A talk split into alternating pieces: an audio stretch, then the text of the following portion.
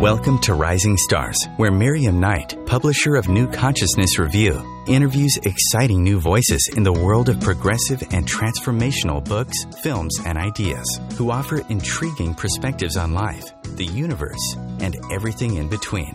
Join us as we celebrate the conscious awakening and explore many expressions of consciousness in action.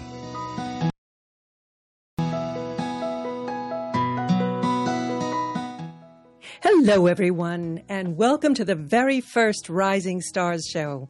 I'm Miriam Knight, and on this show, we will celebrate some of the best writers you may not have heard about, but who offer original and empowering information and inspiration that I hope will give you food for thought.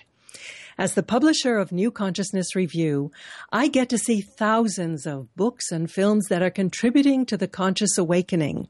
On our website, ncreview.com, we review hundreds of books, and I've been interviewing one author or filmmaker a week for the past five years. On the Rising Stars show going forward, I will be introducing you to two or three authors per show especially indie authors who otherwise wouldn't have the opportunity to be heard. While you may not identify with their messages, I hope you will find among them some gems that add pieces to the puzzle of who we are and all we can become. Because this is my first Rising Stars show and my first live show, I decided to invite just one guest, and she is truly a gem. Our guest today is Jessica Maxwell, a nationally acclaimed travel writer and author of books on women's adventure, fishing, golf, and natural healing. She has fly fished for Amazonian piranha for Forbes, hunted Norwegian grouse for gourmet, and chased wild mustangs for travel and leisure but her earthbound career took a sudden turn toward the mystical with the publication of her award winning spiritual memoir, Roll Around Heaven, in 2009. Jessica is a results and evidence girl, and she now works at the interface of science and spirituality and has a lively practice as a spiritual coach and hands on healer. She's in great demand as a speaker because her presentations offer personal validation, hope, and scientific evidence that appeal to skeptics, believers, cynics, and the spiritual alike. She's almost finished her next book, which is about her healing work and her long term love affair with the Kingdom of Bhutan, her spiritual home for two decades. When she's not in the Himalayas, Jessica lives in Western Oregon with her husband, Tom Anderson, and two part bobcat kitties, who are an integral part of her healing team. Welcome, Jessica. Thank you for joining me today. Thank you, Miriam. You know, I'm really happy to kick off this show with you because you're such a prime example of a successful mainstream personality who had a major conscious awakening. Can you tell us about it?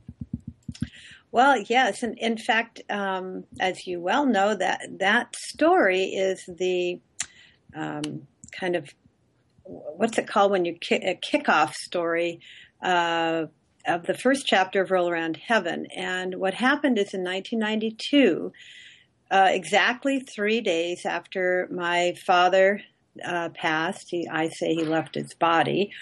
Um, I was driving by myself and I looked up into a very clear blue sky, and there was his face, and it had, uh, for people who haven't experienced this, and I sure hadn't, it was like uh, had the quality of a rainbow in, in that it was full spectrum light, but it was his face, multidimensional and huge, and beaming with an overwhelming, uh, almost unearthly joy. And he wasn't the happiest of guys, so this was, you know, quite startling. And um, the wonderful part about this, besides the event itself, was that later that evening, my sister called me from a thousand miles away to tell me she'd been driving by herself and saw the same thing. And I stopped her, being a results and evidence girl, and wanted to make sure before she told me, I told her.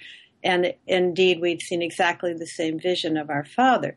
Well, what we couldn't have imagined was that that event either blasted open my third eye or it was open and I didn't know it. But whatever happened, we were off to the spiritual races from then on. Wow. Now, tell us about your spiritual life before that and how did it change? Would you like 10 minutes of silence? it, il n'existe pas. It, it was non-existent. And I think I have come to understand that this is very important because many people, um, I've heard this over and over in, from my, my healing clients, they were interested in spiritual things from the time they were little children. I wasn't. I was a California beach girl. Um, my dad was from New Zealand. We were nature kids. I went into nature riding. And my mother had been raised French Catholic in uh, Texas and Louisiana and had had a horrible experience with nuns who were so mean she wouldn't go back. So we always say she threw the baby out with the baptismal water. So I literally was a blank spiritual slate. I knew nothing and I cared not. So people say, "Oh, you were a skeptic," and I say, "You're giving me way too much credit. Skeptics care." Right? no, I didn't care. It wasn't, it was not on my radar. So for something of this magnitude, this seeing my father's face, um, this kind of vision and, and paranormal event, uh, it was beyond anything I could have imagined, nor did I want it. And I had no spiritual context into which to put it. So it really was the, the jumping off place and the beginning of my spiritual life that didn't exist before that. So, how did you go about trying to understand this? Well, um, I I didn't have much time uh, before it was explained to me by a character we call the Holy Pig Farmer. Um, not many months after this event, and I, I, just didn't know what to make of it. My sister and I just felt it was our little private miracle.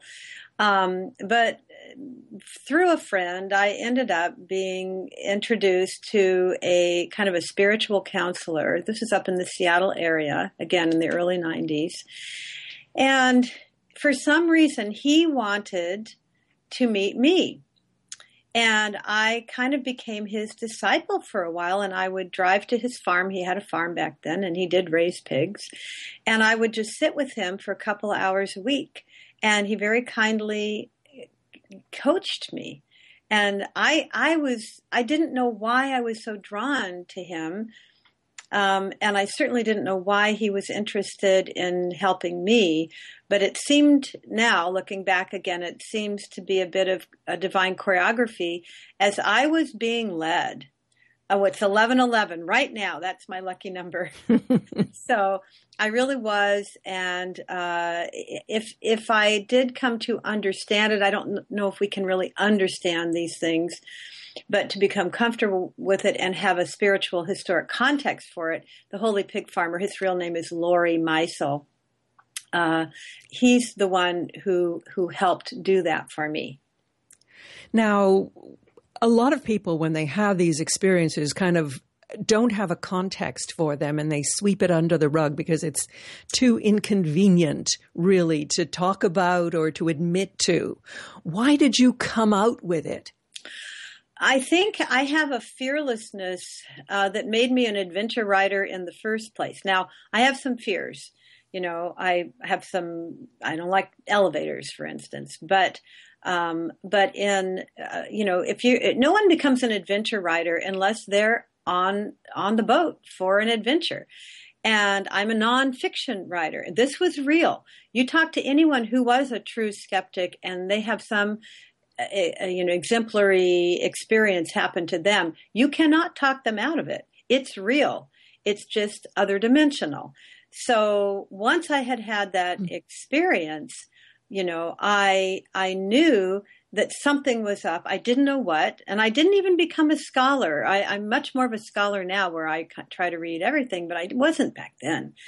And um, so I just wanted to, uh, you know, to kind of tell people about it because it was so wild. And it was the, at that point, the best experience I'd ever had. So it was like kind of, gee whiz, listen to this one. And that's, that's how it began. And really, I think it took 10 years before I realized, no, that's too long, but maybe let's say five years before I realized, because other things began to happen, Miriam, as you know. And then I knew I had a story, and pretty soon I wanted to share the whole thing. That became the book. But it did take a good 10 years for me to stop apologizing or kind of going, well, you know, this is really a great one, but I don't know what you're going to think about it. I owned it in 10 years. It was one moment in my kitchen, and I knew, I knew that I was doing the right thing and there was something wonderful about it and there were no questions left. Some of the other experiences that you had, uh, you called the RAH, the Roll Around Heaven Effect. and um, I, I want to hear more about them. Uh, but really briefly, just what is one? What is one? Oh, you mean describe one? Describe one oh, sure. wild adventure. Well, you know, uh, when one third eye opens, and I, I, also want to add here, we all have a third eye. We all have second sight. It's either not developed or latent or shut down.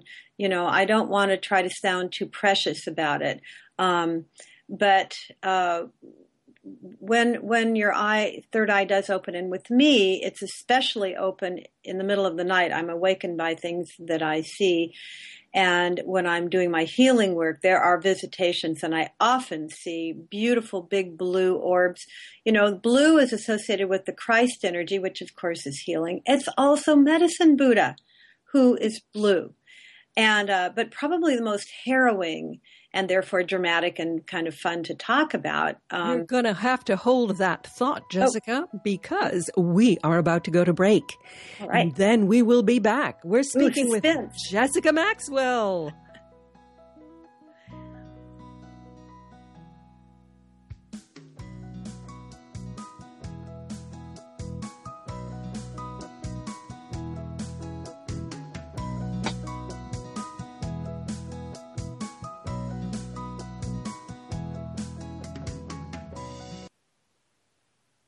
Free your mind. Expand your soul. Om Times Radio. IOM FM. Know what to do, just can't figure out how to fit it all into your busy life? It doesn't have to be that way.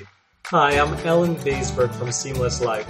Join me every Wednesday at 9 p.m. Eastern on Om Times Radio and learn the how of conscious living. Let me and my guests help make your life seamless. Host your show on iOmFM, the radio network of Om Times Media, one of the more recognized brand names in the conscious community, and is backed by the extensive marketing reach of Om Times. Hosting a show on iOmFM immediately connects you with our extensive dedicated community. Have you ever wondered how to change your love paradigm? The secret key is finding a love partnership, not just a regular connection. How do you find these? Through conscious relationships. Ascending Hearts Dating is a dating site for people like you that believes in second chances and a different type of spiritual connection. Try Ascending Hearts for free today at ascendinghearts.com and change your love paradigm. Ascending Hearts, the premier dating community for the spiritually awake. Join Elliot Jolish, the business therapist, each Tuesday at 5 p.m. Eastern for the Elliot Jolish Hour as he interviews business experts on your behalf. And you're invited to email your business questions to questions at ecjgroup.com for answers live on air every Tuesday at 5 p.m. Eastern on the Elliot Jolish Hour. Your conscious connection to a more mindful world. Om Times Radio. IOM FM. Well, here we are back speaking with Jessica Maxwell about her previous book, oh, uh, Roll Around Heaven. And we're going to hear about some new things that she has in the pipeline. I'm Miriam Knight, and you're listening to the Rising Stars Show. Okay, Jessica, we were talking about a big blue blob that appeared in your bedroom. actually, actually, mostly the healing room, and uh, they're really quite beautiful. And uh, but the the the one I was going to share that is the harrowing, most harrowing, harrowing one was huge, I call them the gray ones. These are, oh, I think it's what we would call demons or evil spirits. And remember, there's nothing to be afraid of. You stand up to them with love, and I'm not kidding. Most people would be afraid. The things I've seen are can be terrifying. And this is an interesting key to what I'm working on now. I was never afraid of them. I've been startled, but the one I'm thinking about that was so startling was huge, and it had huge kind of oh, I don't know, maybe foot around, uh, you know, circumference legs, kind of octopus like, but these are not forms we know. And it was monstrous and it was aggressive. And I had just seen uh, a friend who had uh, had a very rare kind of viral cancer that made no sense. And I knew this was the thing, the shadow being that was causing this. And I went to battle and you battle it. I called on, I didn't know what I was doing yet, but I called on every sage and saint and healer I could think of and, and fought it with my will. And it took an hour. It was the longest battle I've done, but then it, they kind of go pop and they, there's a vacuum and they're, uh, leaving and that's the end of them. I hope they go away forever, but who knows? But that was the, one of the wildest. And I do see those Oh, not so much anymore, but sometimes people bring them in with them and we clear them and then they kind of hang around. I have to get rid of them. Okay, now you kind of did a major leap from seeing your father um, in the sky mm-hmm. to visiting with a pig farmer who taught you about spirituality, mm-hmm. uh, going through this kind of quiet period of struggling to integrate what you've been learning. Uh, and now you're talking about actually becoming a healer. Mm. Tell us about this kind of transition into healinghood. Well, it was actually a, a, slow transition, and it, it all happened because I began sharing the stories um, of what what happened. Actually, was I was at a lodge in British Columbia in the very I think 2002, and um, I was having a massage in the little spa, and I saw imagery and I told the masseuse, a young woman, about it, and she recognized it as her sister's wedding. And then I saw other visionary things, a second sight, and it was a funeral, and it turned out to be her father's funeral. And we put together rather, rather quickly that the father was telling me to tell her that he had walked his daughter down the aisle. He had died before her sister got married. And um, we found out a few days later, she came, this woman came and found me at breakfast and said that she called her sister, and the night that I had the massage and saw these things was her 10th wedding anniversary. So I came home back to Oregon from British Columbia and was telling a salon owner who does my pedicures about it. She started telling her clients, they started demanding that I do readings. They were calling me the, the spa psychic. And, um, and I mean, it just kind of snowballed from there. Then we moved from Eugene to Salem, Oregon, and I didn't know anyone, and that all stopped. And then the book came out in 2009, and then it was reader request and reader demand. And I don't advertise Miriam. I, I it is all by referral, and it it it, it has snowballed. I think because it's authentic, and all of us are searching once we are on the spiritual, you know, bandwagon. And um, when we find people who are genuine and what they're doing is genuinely, genuinely helping, then we tell others, and then it just grows naturally. So that's that's what's happened. Do you think anyone can have their third eye blown open, or was this something in your lineage that sort of predisposed you to it? Well, that's a very interesting question. I mean, I, I would like to say that probably yes, everyone's can, but then it begs the question, why isn't it? So the the Buddhists would say that your mind has to be ripe, whether it's for enlightenment or for expanding spiritual abilities or gifts. Um, and then there, and you know, in Bhutan, where I'm most familiar with the, I'm most familiar with Himalayan Buddhism. In Bhutan, they're very big on blood lineage because of reincarnation. And so that's that's one thing that I can mention. I'll talk about later because it has to do with my new book. But my mother could see. She had second sight. And she was a PhD educational psychologist. So she did not do what I did, which was take a left hand turn and go the holy pig farmer says, do the holy pokey, hokey pokey, the holy pokey, and you put your whole self in. And that's what I did because it was so compelling. But also, I think I had been there before and it was like coming home. It's all very curious because I, you would think I would have been looking around for it and I wasn't. Maybe I just was it and didn't know it but so there is some lineage, actual blood lineage from my mother and my aunt Katie, her sister, my mother's sister, privately told me, and she'd never told anyone, then I blabbed it and roll around heaven, that she remembered being uh, in the crowd, some crowd with when Jesus was working as a healer. And this was, she was the most unassuming little bookkeeper. I mean, this is nothing that, that she would have, you know, for self aggrandizement or ego. She didn't have any of that. And so, you know, perhaps there's some in the, in the field, you know, we all have an energetic field and our story goes with us as we evolve life to lifetime. Um, perhaps there's something from her uh, experience that had to do with healing too. I, I mean, I don't know, but at least given your question, there is some evidence of some lineage from my my blood relatives. So, mm-hmm. now, uh, how did your spiritual practice evolve? Well, um, it it uh, it evolved uh, it, was like, as I said, it was like dropping a stitch when for the three years we were here before the here in Salem before the book came out.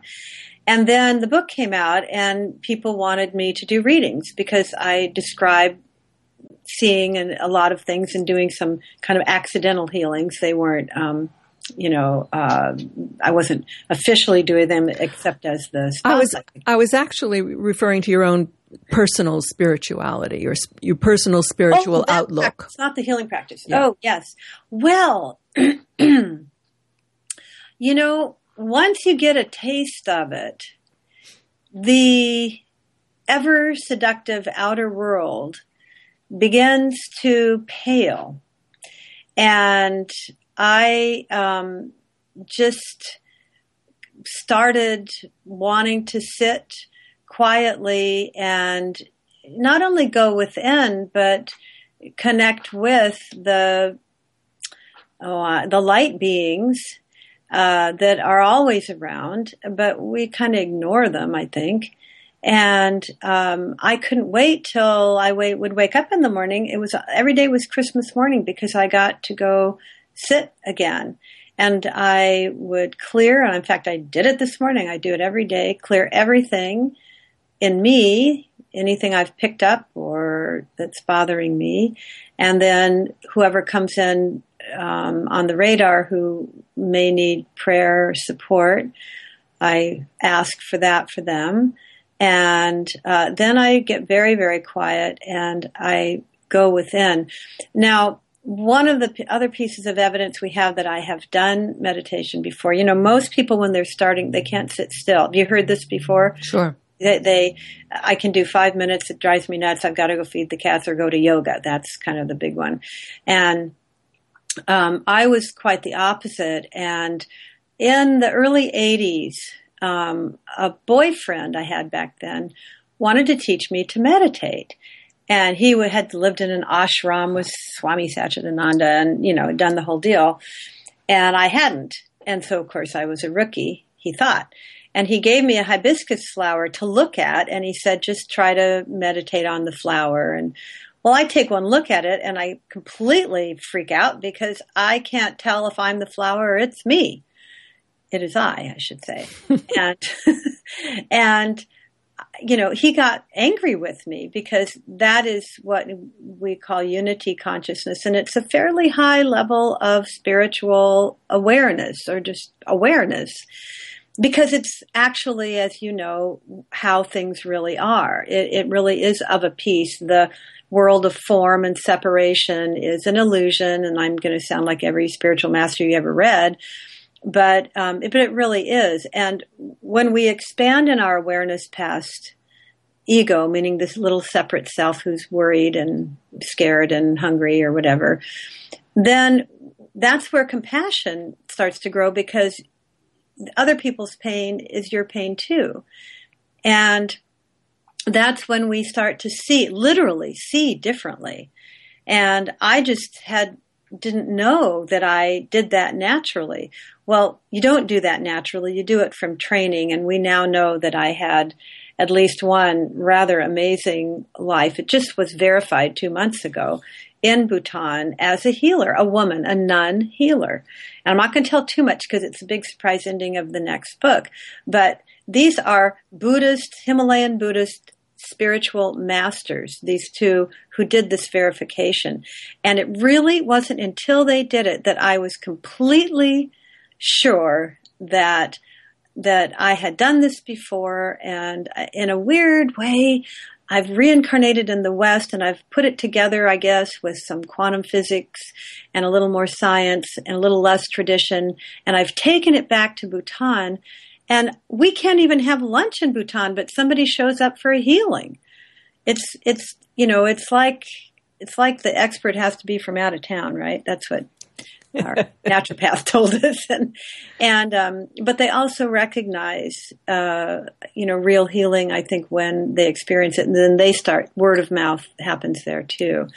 So the the new book, I'm kind of jumping here, but it is to follow the path of the the this Western practice, my personal spiritual practice, as you asked about, my healing practice, and then what I have. And you're going to have to hold that thought for after the break.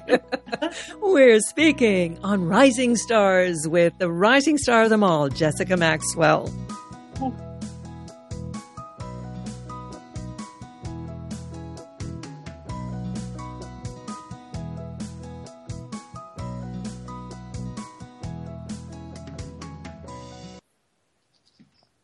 Conscious lifestyle for a mindful life. Om Times Radio. IOM FM.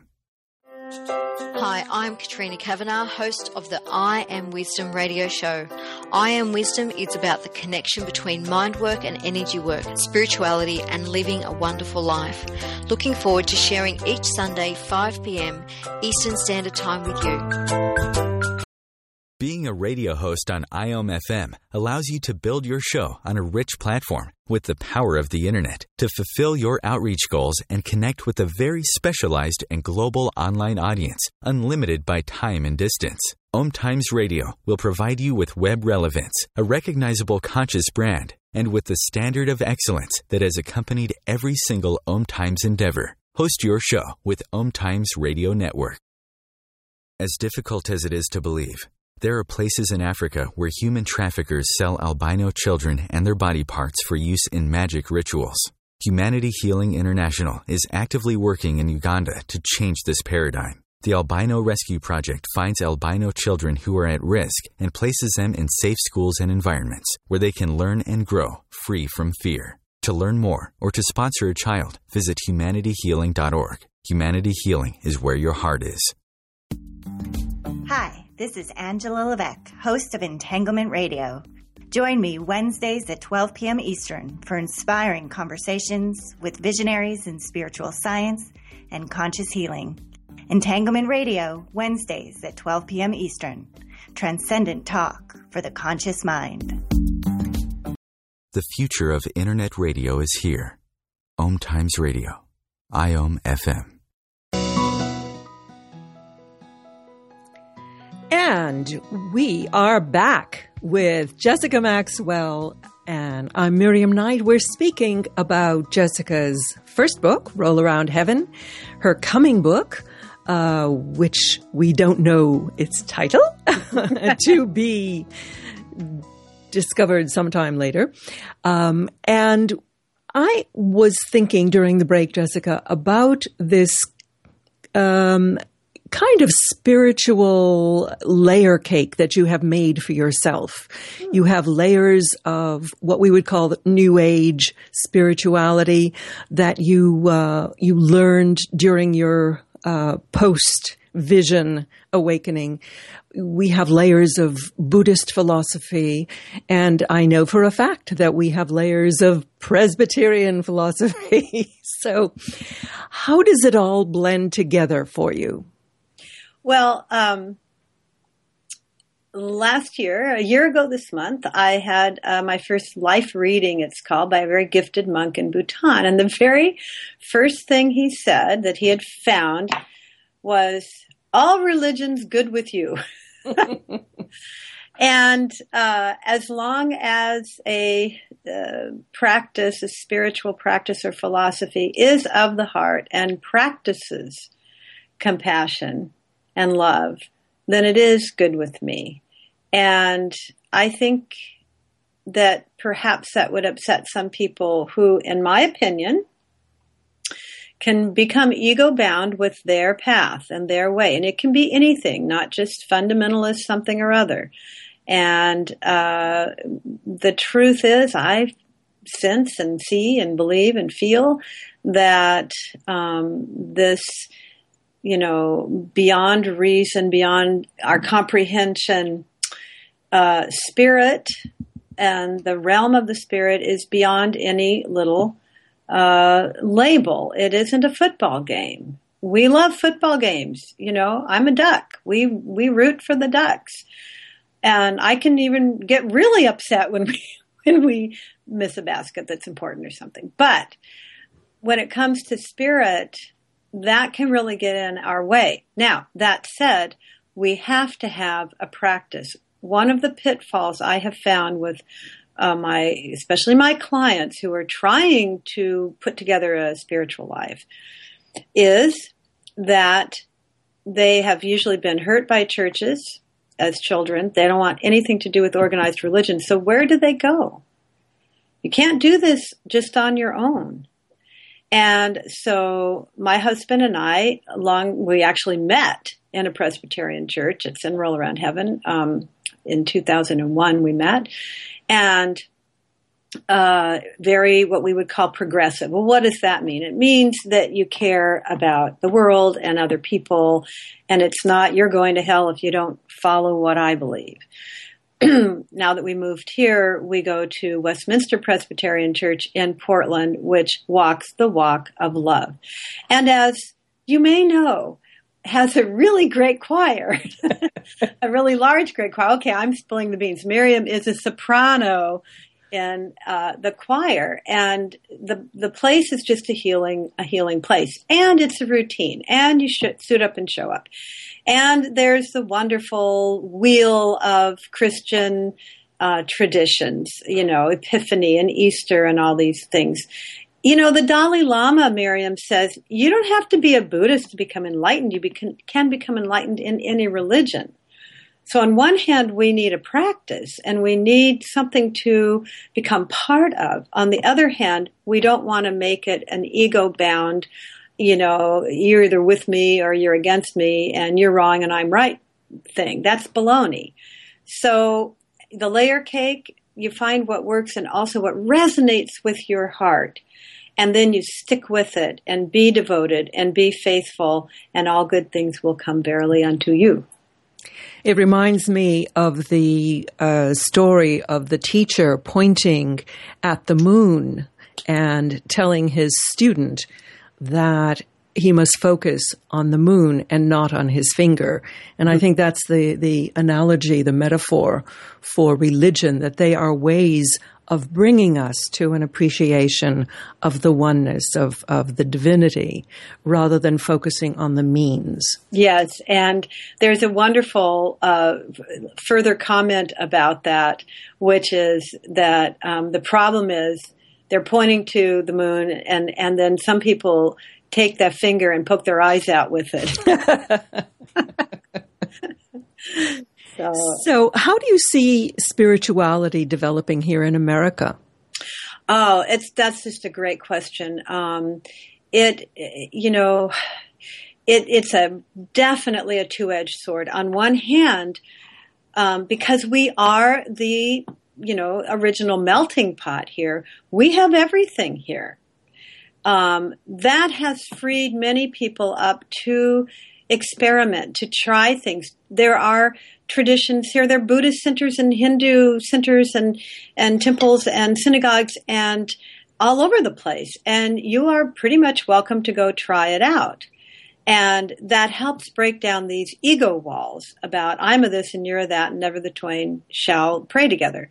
And uh, but the downside is that we uh, in, can end up in spin cycle. We can end up dabbling. This is a consumerist society, and to it's good in the beginning to do the hokey pokey and put one foot in, maybe take that out, put the other foot in, take that out, till you find where your heart feels at home. But if you continue to just take your foot in and out over and over and never have a deep practice, you're not going to get anywhere. It is work. It is diligence. Um, there's no way out of that one.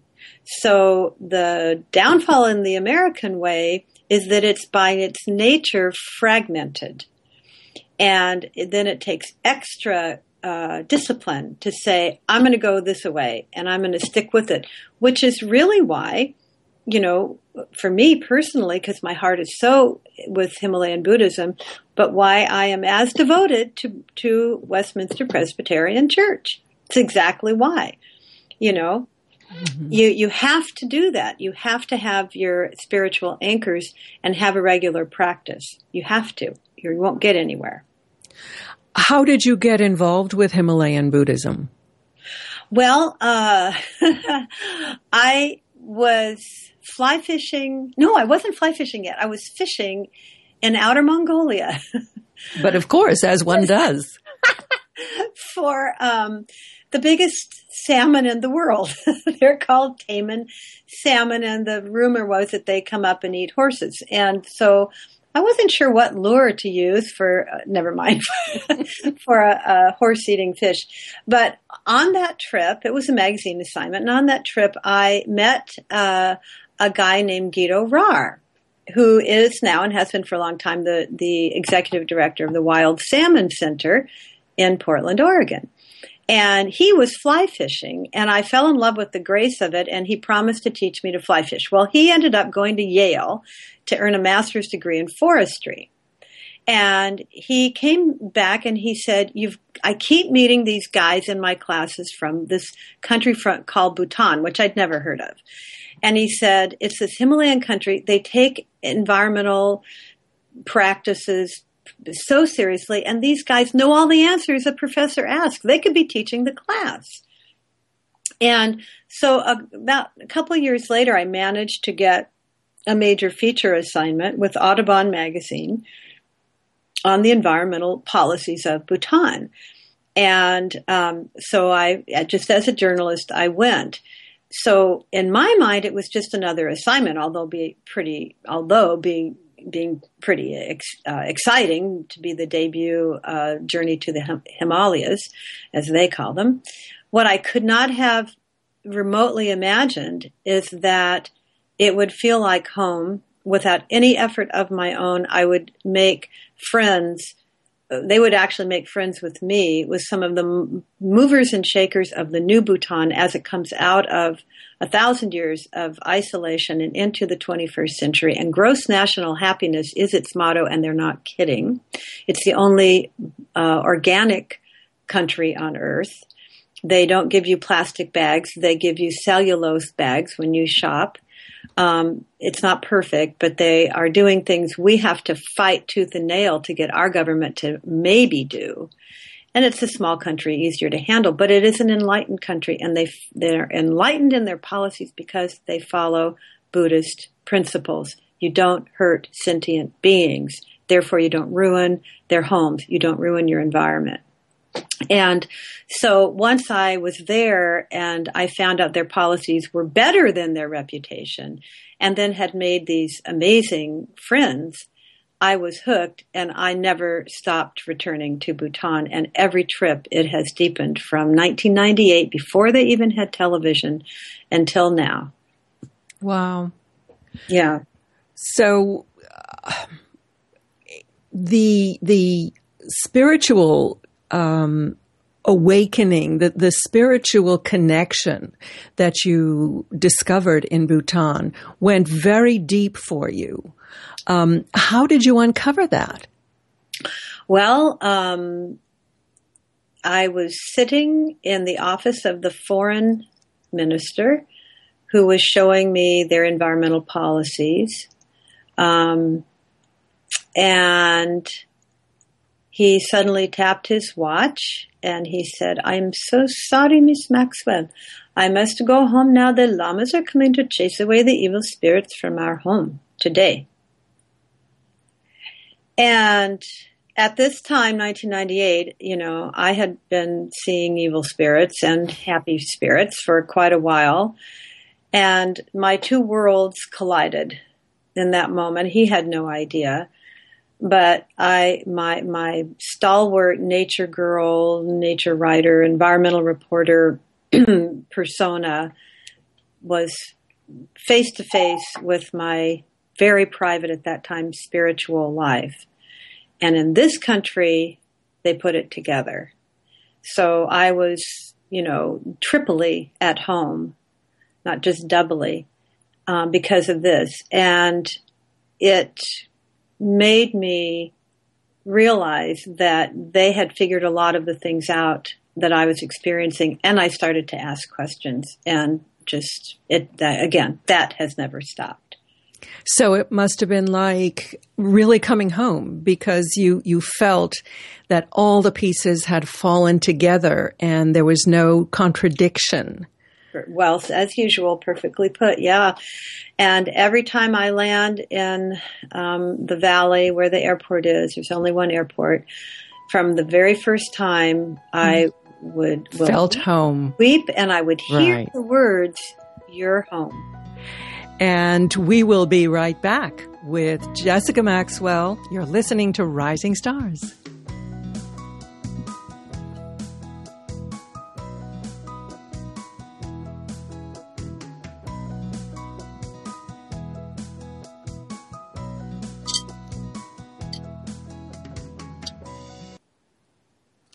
Feed your soul with waves of consciousness on Om Times Radio. Radio Namaste leads you down the yellow brick road into portals of consciousness with the blue collar goddess as your host. Interviews with humans who could be famous or just popular, and answers to everything are on the agenda. Tune into Om Times Radio and drop in on Thursdays at 3 Eastern. It's a different brand of enlightenment. Being a radio host on IOM FM allows you to build your show on a rich platform with the power of the internet to fulfill your outreach goals and connect with a very specialized and global online audience, unlimited by time and distance. Om Times Radio will provide you with web relevance, a recognizable conscious brand, and with the standard of excellence that has accompanied every single Om Times endeavor. Host your show with Om Times Radio Network. Om Times Magazine is one of the leading online content providers of positivity, wellness, and personal empowerment. A philanthropic organization, their net proceeds are funneled to support worldwide charity initiatives via Humanity Healing International. Through their commitment to creating community and providing conscious content, they aspire to uplift humanity on a global scale. Om Times, co creating a more conscious lifestyle. What if living didn't have to be so serious? What if you could move beyond your problems with greater confidence and ease than you've ever imagined?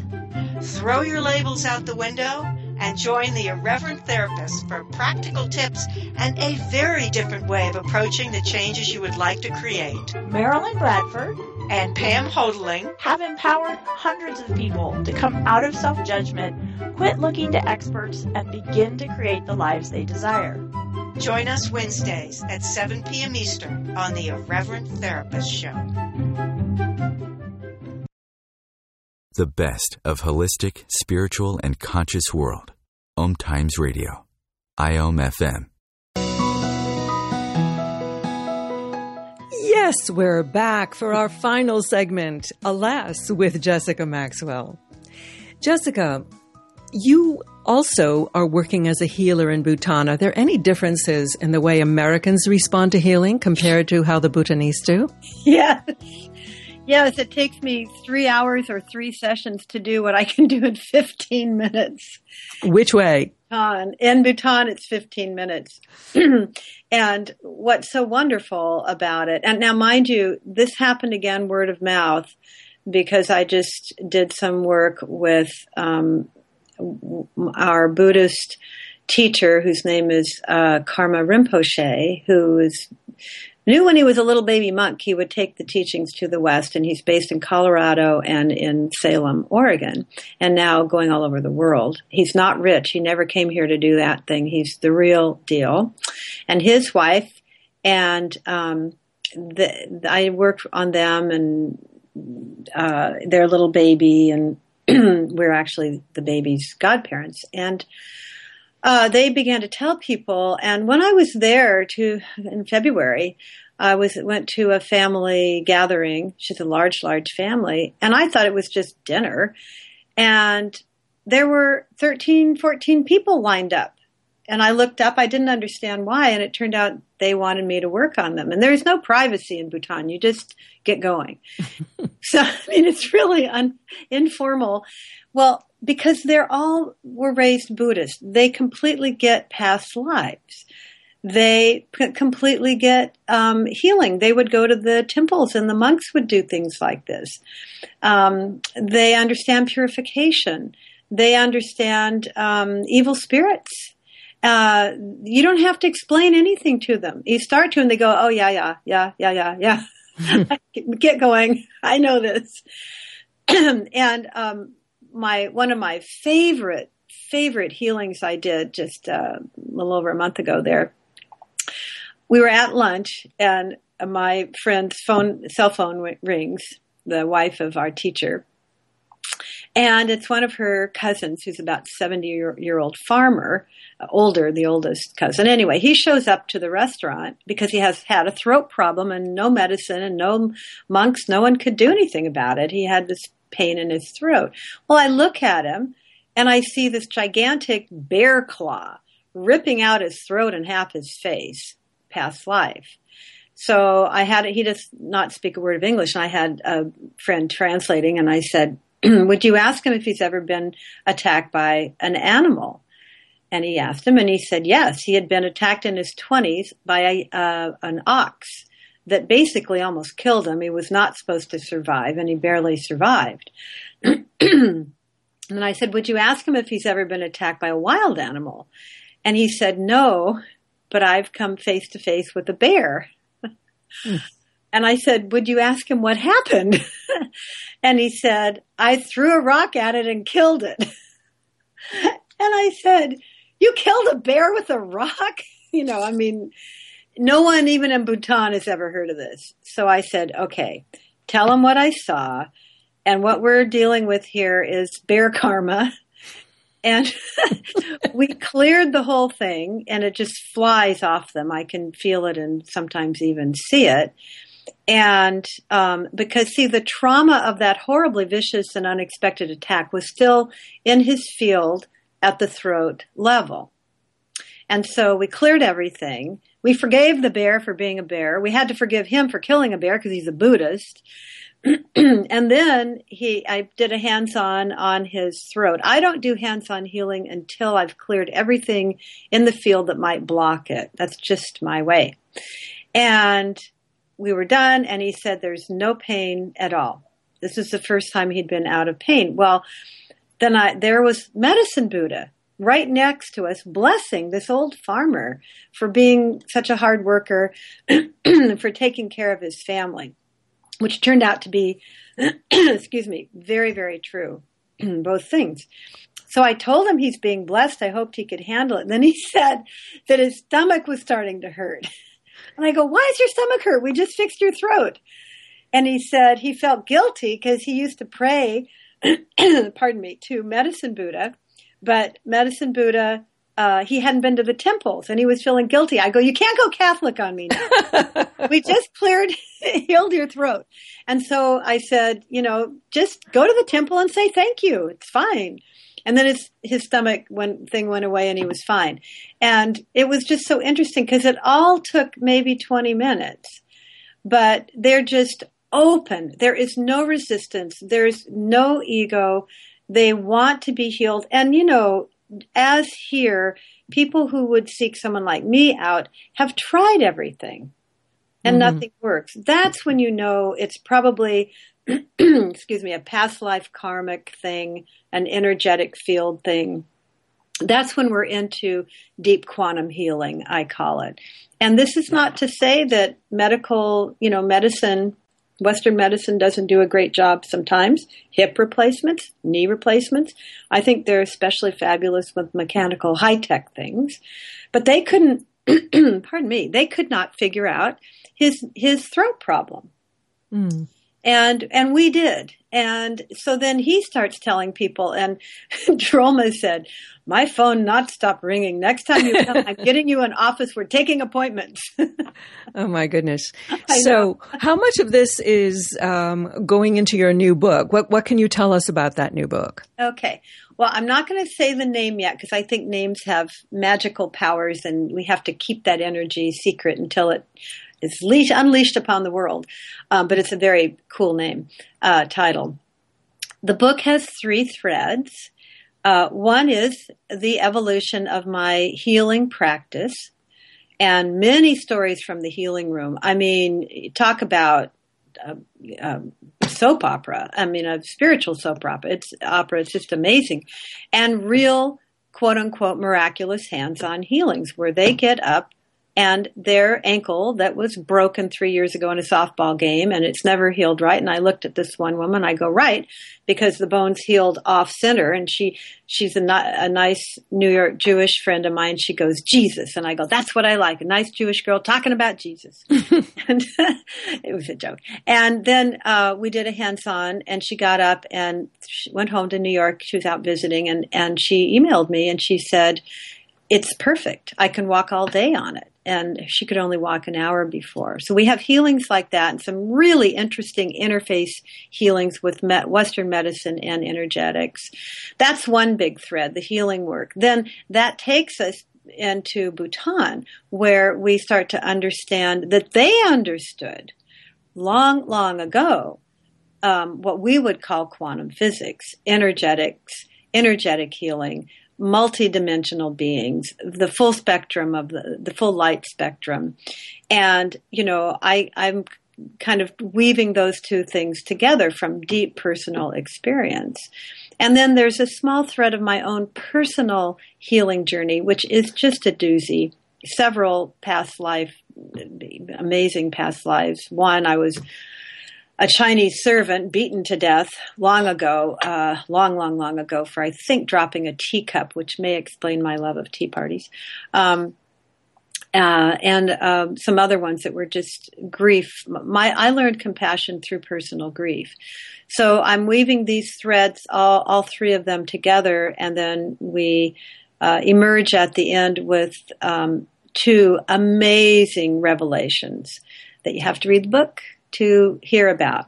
It's the happiest ending and the most unbelievable ending, and uh, then some very real, wonderful, um, oh, results and evidence. well, I happen to know some of the stories behind it, and I'm not telling. Yay, Miriam! but you will be the first. You'll be the first to get to see the uh, early copy and to review it. Okay, it's a deal. so, Jessica, what do you think um, is the most important thing that we can do to advance our own spirituality and our own spiritual connection? Um, the most important thing is the thing that so many people find the most difficult, which is going within. I mean, you know, I adore Westminster Presbyterian Church, but in the even the very best of the Christian mm-hmm. tradition, unless you're a Trappist monk or or a, a you know a Benedictine nun, you're not going to spend more than a couple minutes in prayer unless you are in prayer at home, and that that is not enough. And in fact, I tell almost all my clients, you know, Jesus said the kingdom of heaven is within. That is one of the quotes, scriptural quotes, that has been verified as true. He, that was said. Now, all the masters say something like that. But this tradition doesn't do anything about it. And I think it's a shortcoming. So they can be compassionate, walk the walk of love, love thy neighbor, love thy enemy, pray for everybody, but they can be miserable because they're still, oh, stuck in what the Eastern Buddhists call samsara. I think the Hindus do too, which is this eternal wheel of suffering that is life on earth. And there is a way out of that. It doesn't mean you're turning your back on everyone you love. It means you're going deeper into the real truth of reality here, which is much different than the world of form. and know. that is exactly the message that we want to leave you with. Yes. And Jessica's website is jessicamaxwell.com, correct? Yes, or rollaroundheaven.com. Or rollaroundheaven.com. Mm-hmm. Okay, well, we're at the end of the show. We've been speaking with Jessica Maxwell, and I invite you listeners to visit my website, New Consciousness Review on ncreview.com, and browse our free content packed multimedia magazine and podcast archive. Do join me next week to meet more rising stars of the new consciousness. Until then, I'm Miriam Knight. Thank you for listening. Goodbye.